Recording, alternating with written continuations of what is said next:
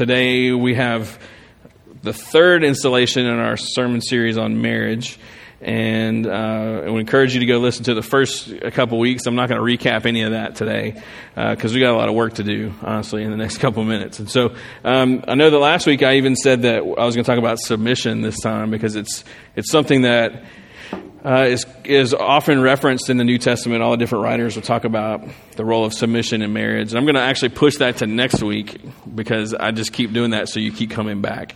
See my it's a little trick there. Um, but no, I really don't think that I have time to do it justice today and still get to everything that uh, we're going to get to. So um, please uh, come back if you're interested in that topic. But uh, First Peter three has uh, it has some like touchy stuff in it, and what Peter does is he uh, he addresses wives and then husband you know wives have like several verses and husbands have one verse but really it's it's in the thought flow of what he's writing, there's this pattern going back and forth, and he's saying, um, how how are you to live in a like in in like the, the social order? How are you supposed to live in the world? And he addresses people in different situations.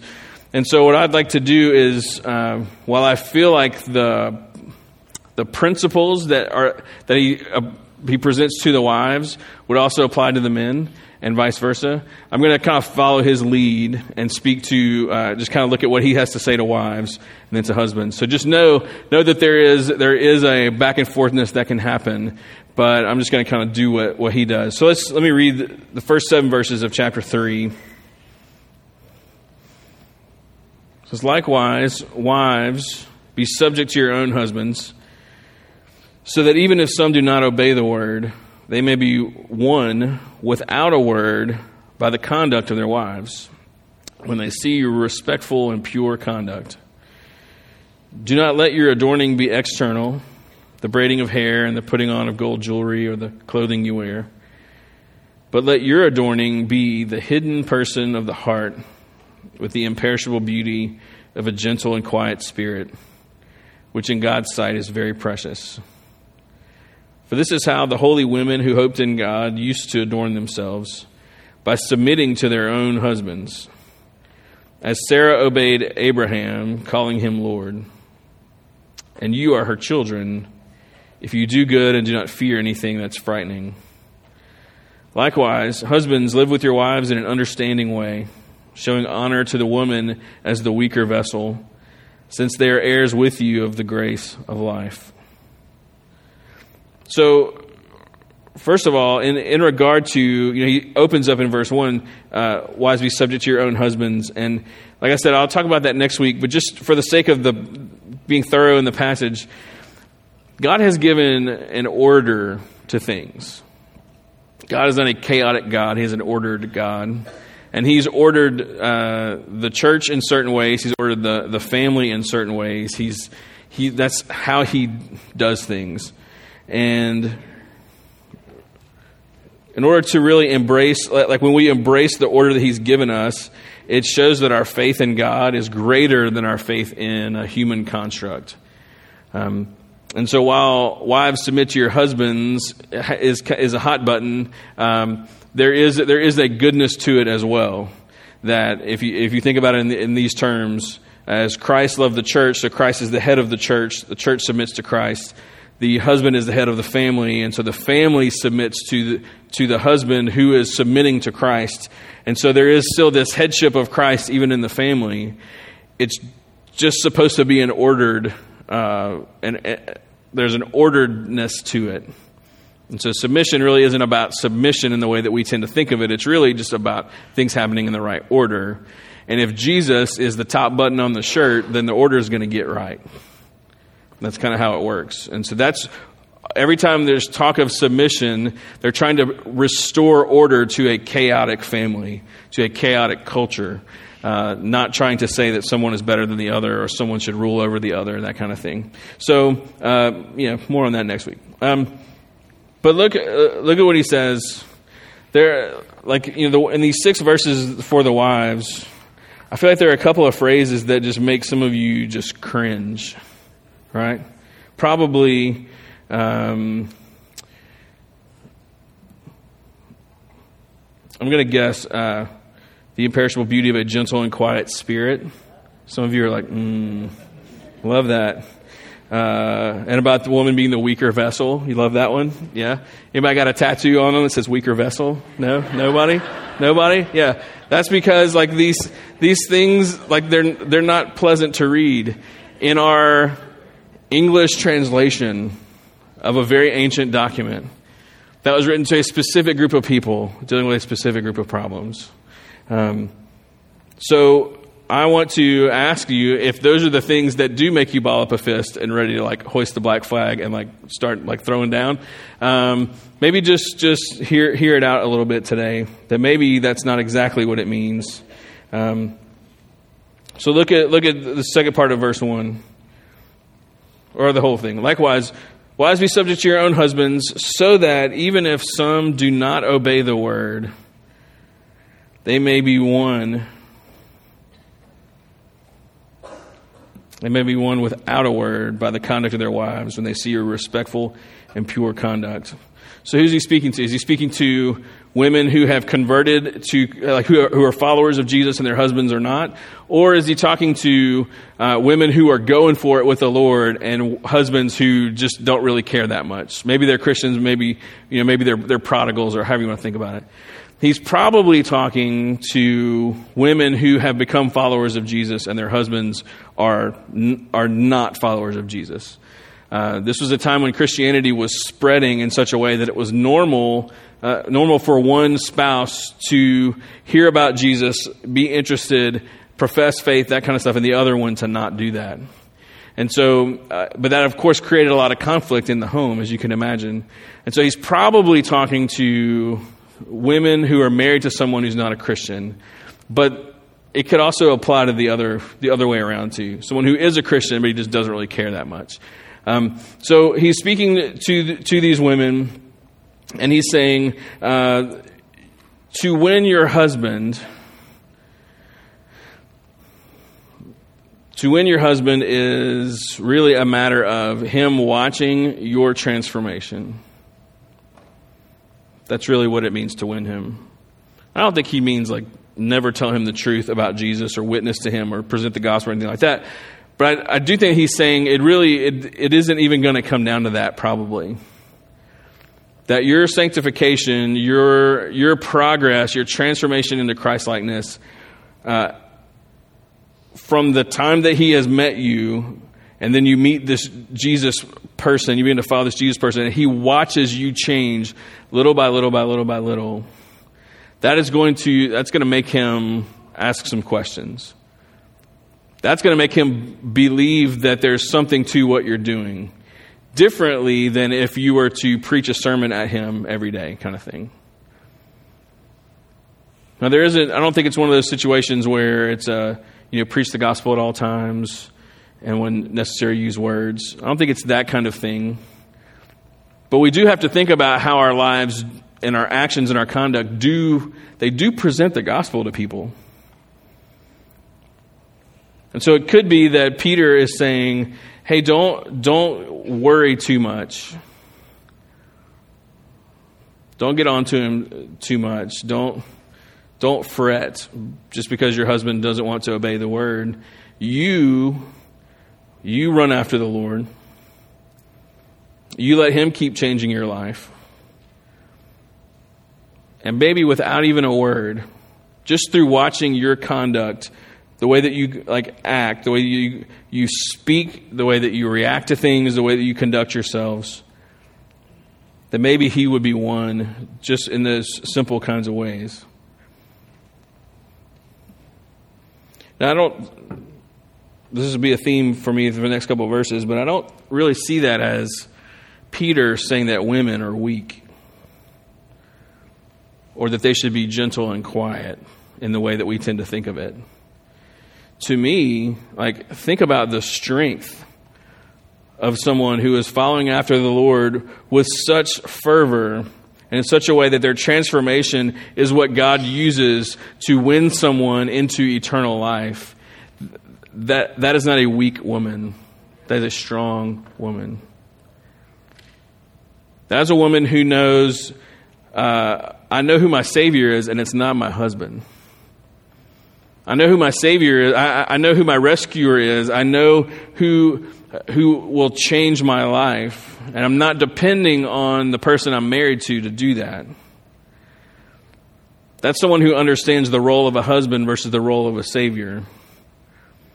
That's a, there's a strength of character there that Peter is, is trying to encourage, encourage these wives to like pressing into. He's really saying, you know, you, you have everything that you need for life and for godliness. Through your knowledge of Him who's called you to His own glory and excellence, you have everything that you need. You don't need a husband to do that. Now, you have a husband, and that's a, a thing, that's a factor, but you know who your Redeemer is. And so there's a, an incredible strength when, when someone is that secure in their identity. That they're able to say, I'm just going to follow the Lord. And however He wants to use me to minister to my husband, I'm, I'm on board with that. Um, there's a strength about that. So ladies, I hope that you can hear Peter whispering encouragement to you and not trying to keep you pushed to the side, especially when he says what he says next. Verse 3 Do not let your adorning be external, the braiding of hair and the putting on of gold jewelry or the clothing you wear, but let your adorning be the hidden person of the heart with the imperishable beauty of a gentle and quiet spirit which in God's sight is very precious. So the, the Roman influence of the day was very strong. And much like in our time today, there's a trap that is set for, for everyone, not, not just women, for men and women. There's a trap to where you, we get hung up in thinking that if we just look a certain way, people will think a certain way about us. Uh, that to me was what middle school was all about. Because I went to middle school and they you could wear whatever you wanted. It was pretty uniform, and like I remember like just craving to have that name brand whatever you know to have the jeans that had the right patch in the in the right you know part of uh, of the jeans, whether it was Girbauds or Z Cavariccis or Guess jeans or whatever it was. It needed to have everyone needed to know that that's what you were wearing because otherwise, then what good is it? You know, there's no defining mark. They all wore uh, Coca Cola shirts. Everyone had Coca Cola shirts for some reason, and then uh, you could always tell when you had the fake Coca Cola shirt or the real Coca Cola shirt or polo shirts. There was a polo shirt with like the Polo Ralph Lauren guy on there. And there was another one where it was like a knight with like a jousting deal, you know? And from like 20 feet away, you couldn't tell. But the closer you got, you're like, oh, that's, that's not a dude on a horse. Like, that's not a dude playing polo on a horse. That's a dude jousting on a horse. That's totally different. Middle school was so full of that kind of thing, and you kind of you kind of felt like if you could just get your hands on something that like fell into the right category, then people would put you in the right category. And I think back on it now, and I laugh at how silly it is, but then I also realize that really not a lot has changed. You just get older, and the toys get more expensive. And now there's a thing like in middle school, you're at the mercy of your parents basically, but now there's all these companies that'll give you all of this, all of their money and charge you all kind of interest so that you can have the toys that you always wanted. It's not that different. And so Peter is cautioning these women. He's like, look, you live in a Roman culture, and what they are telling you all the time is that you just got to do your hair a certain way and wear certain things, and you have to adorn yourself in a certain in a certain way um, in order to be accepted, loved, valued, you know, whatever it may be. And we know that, that we know that's a lie. Like we're we're cognitively aware, like we're like, okay, that is not true, but yet how easy it is to get swept up in it. And so what he is telling these incredibly strong women who can can win their husbands into salvation simply by their conduct. He's like, hey, and by the way, don't fall into this trap where you obsess with what you look like on the outside. Don't fall into the trap. Now, I don't think this necessarily means that you have to look terrible all the time. You know, when I was in college, there was there's a group of girls doing this. They were doing this girls' Bible study, and they uh, they got on some chapter about this whole thing and how like realizing that they were tending to dress so that uh, boys would notice them too much. You know, so they decided that they were going to come to the BCM's weekly service, the Thursday night service. They're like, we're just gonna, we're not gonna wear any makeup, and we're not gonna fix our hair. We're gonna like wear like sweats and just like we just rolled out of bed, you know. Which is funny because now, if you go to a college campus, that's how every everybody looks. they all dress that way now, but back then, you would. That's not how it was. You dressed up to go to class, you know. Anyway, so these girls they roll into TNT that night, and they're all proud of themselves, you know, whatever they come in. And uh, by the end of the night, they were super mad at, at us because we didn't treat them any differently. We were just like, we just, whatever. And at the end, they were like, didn't you notice that we didn't wear any makeup and this and this and this? We're like, uh, we noticed, but so what? And they were so angry that we that it wasn't a big deal to like any of the dudes and we're sitting here like, shouldn't shouldn't we get credit for this? You know, like that we didn't treat you any differently. And they're like, well, you're missing the point. We're like, you're missing the point. That's not really what he's getting at here. Nothing wrong with with like dressing in a way that you enjoy, in a way that is comfortable. Um, there's nothing wrong with you, like like like I like this gray hoodie. I wear it a lot. You know, whatever. It's fine. I'm not trying to impress impress anyone. Clearly, um, it's there's nothing wrong with, with that, but what he's saying is that is it's kind of driving into why are you wearing what you're wearing? Why what are you going for? It is it, are you trying to uh, are you trying to impress someone? Are you trying to get put in a certain category? Are you are you trying to be valued by someone or by a group of people? in a way that is just inconsistent with who with what God looks at. And I kind of feel like what Peter is, is getting at is, is that in order to be the kind of woman whose husband can get saved just by watching her transformation, it's very important that you not get caught up in the wrong thing. That your adorning is not this external like thing that you are obsessing over and prioritizing, but that you are you're worried about the inside of you. There's a beauty in what he says uh, in verse 4. Look at it again. It says, But let your adorning be the hidden person of the heart with the imperishable beauty of a gentle and quiet spirit, which in God's sight is very precious.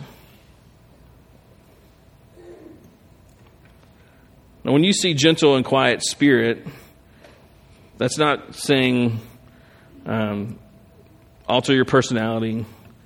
It's not saying that women should talk less, you know, or anything like that. It's it's not trying to hush you. If you if you look into what it's really saying, it's a it's it's really talking about humility. I saw uh, one. I watched a sermon from one pastor. He said, "So you need to instead when you think gentle and quiet, you need to think of like serenity, humility."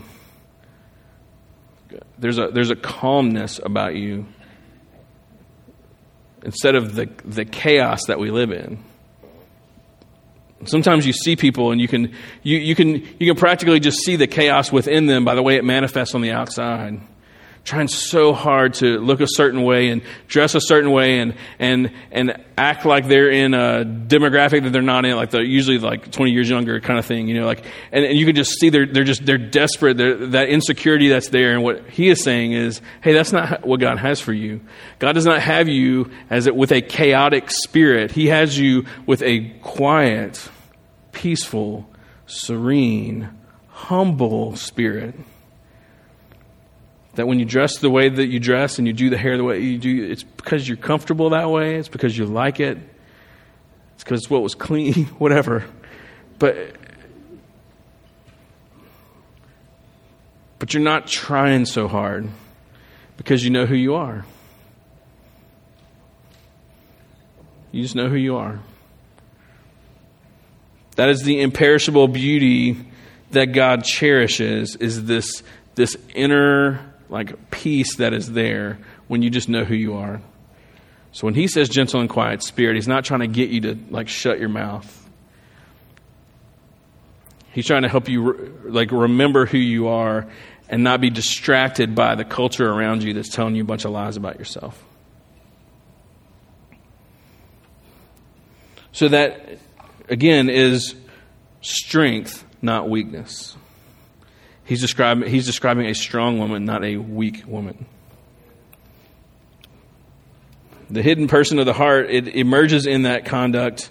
It emerges in how you speak and how you react, and it emerges in how you dress and how you conduct yourself. Like those that that inner humility will it will surface, and that's what he's wanting to happen. He's saying, "Hey, I want you to be who you are, but I want you to be who you, who you really are." We want that to come out. He's basically, in some ways, saying on behalf of all men, hey, ladies, we, we, need, we need this version of you. This is, we need your real, your real self. We, we need it. We're the dummies that get distracted so easy by all these other kinds of things. We need the, the calm, humble, gentle, quiet, serene spirit in our wives.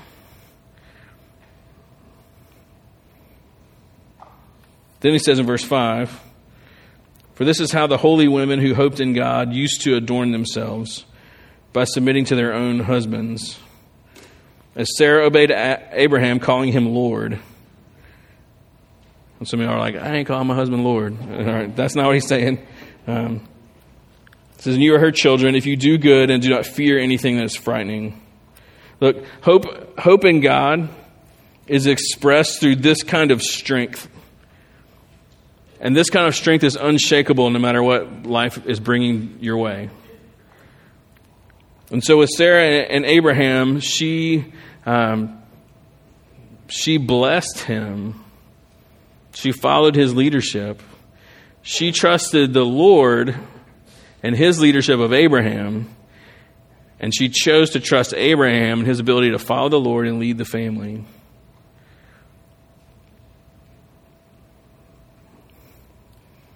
Here's what that passage says in the, the message translation, which I think gets the spirit of things really well. It says there this is the whole text. There are husbands who, indifferent as they are to any words about God, will be captivated by your life of holy beauty.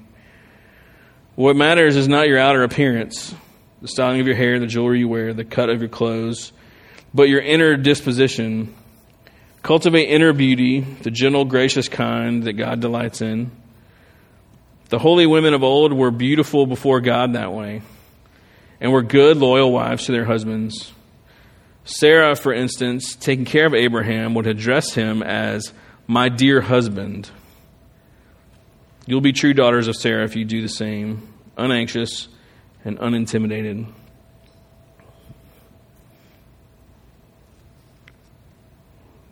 We either trust the Lord or we don't. And if you trust the Lord, there is a certain degree of following your husband's leadership of the home that you're communicating to your husband, but you're also communicating to the Lord. I'm not saying that that's easy. I'm not saying that that is absolute across the board because there are times when you, you kind of come to the end of that. But generally speaking, Peter is saying he's encouraging women to invest in their inner beauty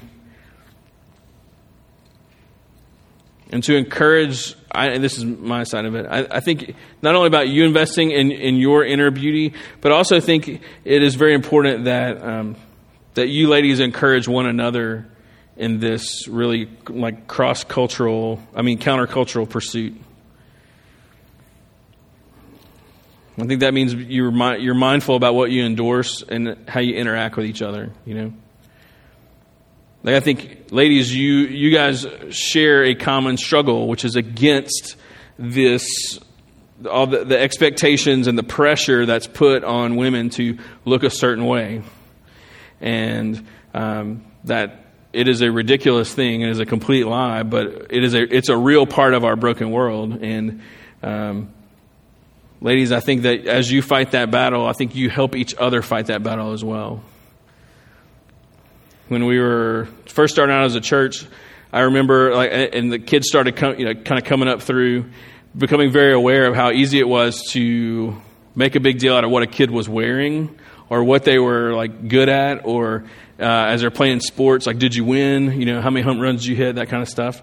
Instead of like driving to the deep issues of the heart you know and so i have this this amazing niece. Her name is amelia. And i have to catch myself from being like oh that dress is so awesome. And i have to be like and you're very kind.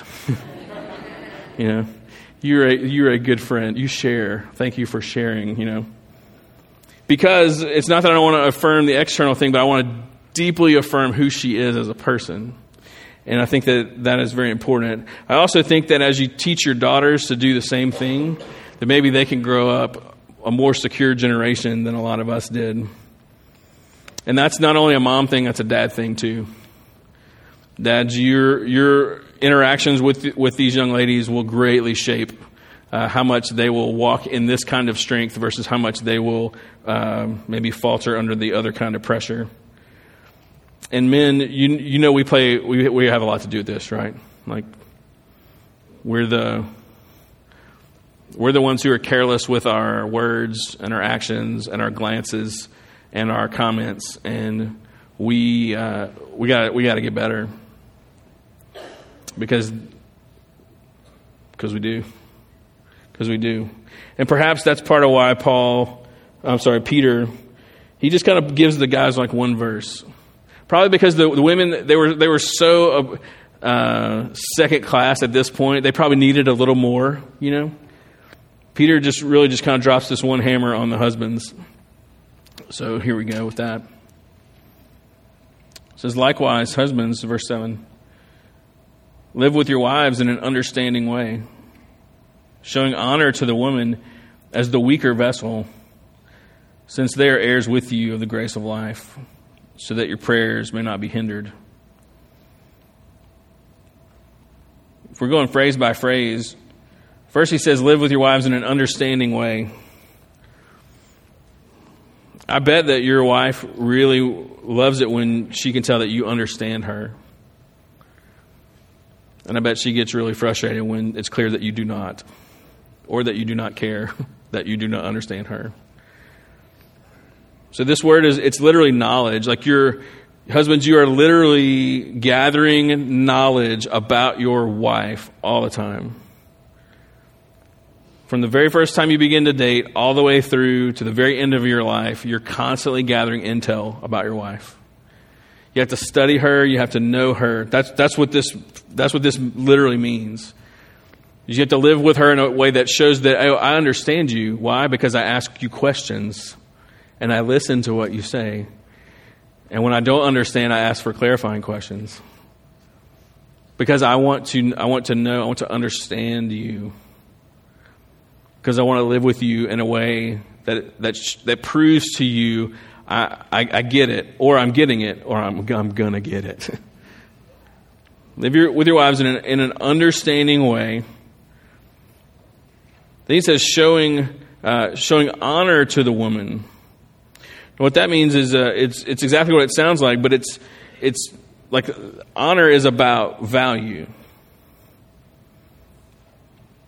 Showing her her value to you. So if if she is living in one verse one through six, she already knows her value to the Lord. She doesn't need you to like that's he's he's got her. She may need to be reminded sometimes, but she needs to know her value to you. And so you're showing honor to her. One way you show honor to her is by gathering intel about her, by asking her questions, and by listening.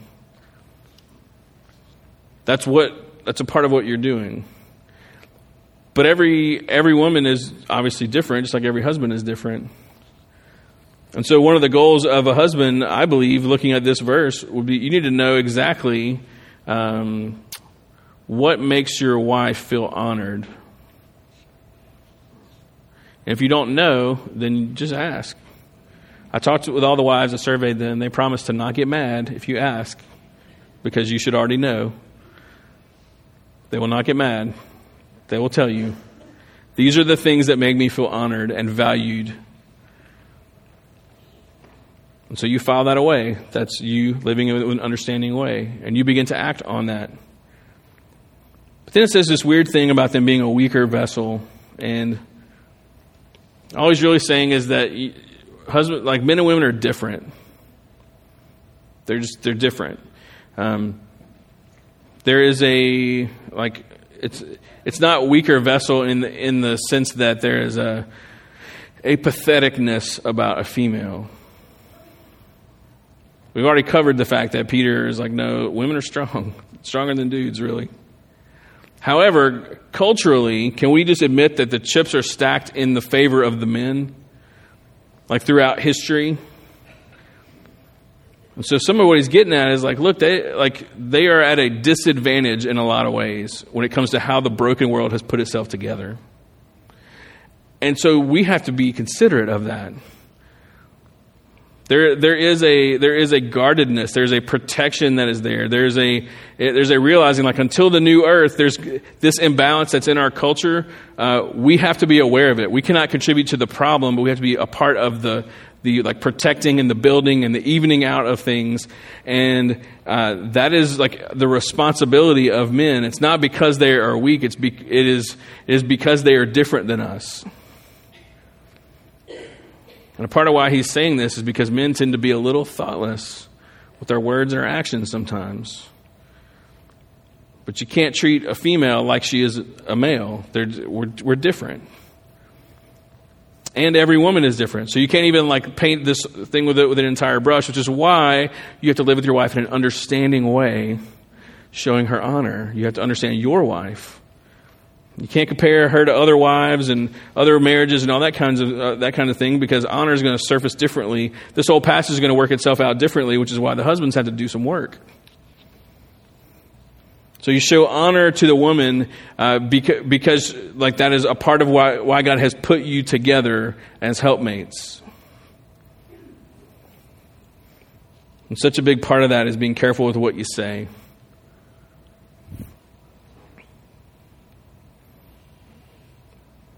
Why? Well, he says the next thing since they are heirs with you of the grace of life. Why do this? Because she's not only your wife, she's also your sister. And you are both inheriting eternal life from the same Savior who shed the same blood for the same brokenness. Like she's she's worth it. That's what he's saying. Live with her in an understanding way, showing honor to her because she's worth it, because she is your sister. then he has this annoying little thing at the end. Not annoying for me, I'm not a husband, but it's got to be annoying for husbands. So that your prayers may not be hindered. So that your prayers may not be hindered. The implication is that if these things are not happening, your prayers are not quite as effective. So if you're not living your, with your wife in an understanding your way, if you're showing dishonor to her, if you're forgetting the fact that she is also an heir of the grace of life, and then you come before the Lord and you're like, Lord, I really, I, I really need this, this promotion at work. Maybe God's like, hold on, big boy. Let's talk about this first before we get to the work problems or before we get to the this all this kind of stuff, let's let's talk about how you're treating your wife. Could it be that God takes so seriously that marriage is a picture of Christ in the church? That he wants to that he prioritizes that with, within your own home life to where he doesn't really want to hear you pray about the other stuff if you're living out of order within your own home. I think that's what he's saying. So if you're being a jerk to your wife and you wonder why you can't hear from the Lord, maybe verse 7 gives you a little hint. I'm not trying to, I'm just saying what it says. I'm not, don't get mad at me. Get mad at Peter.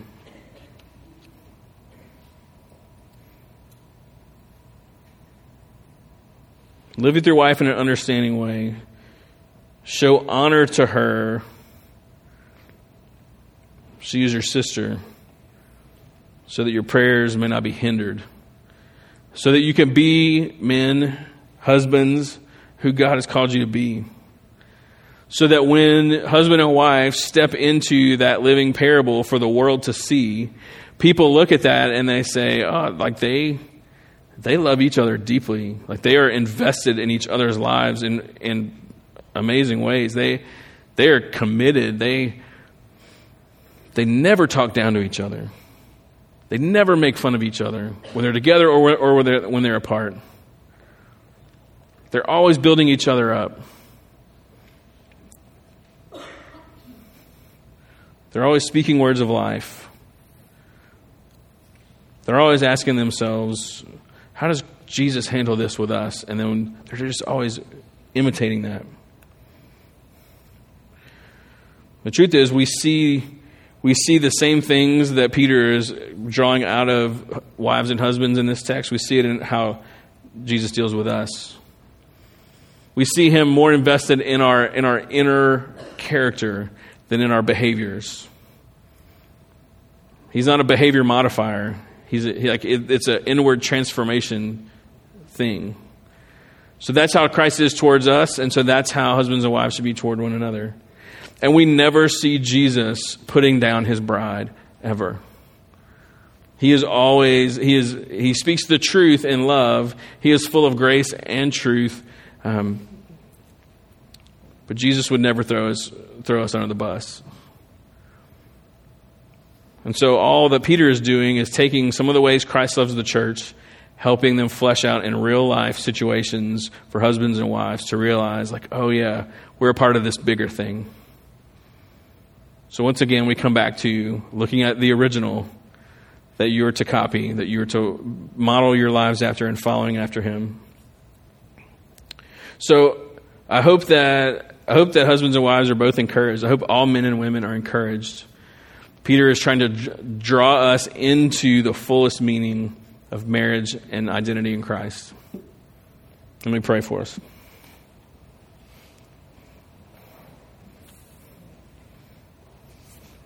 Let's stand together. How about that?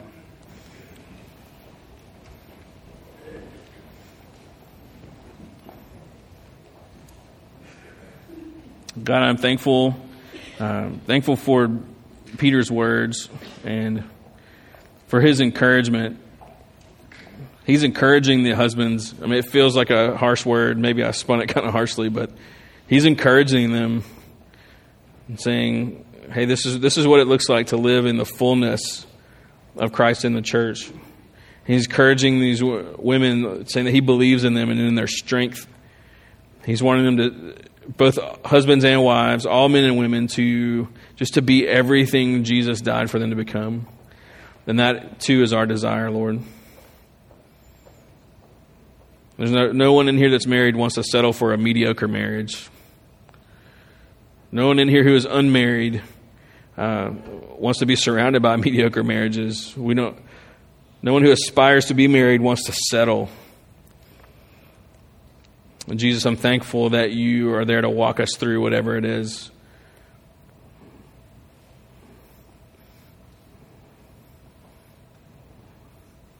And so help us, Lord, to, to be good stewards of whatever it is you're stirring within us.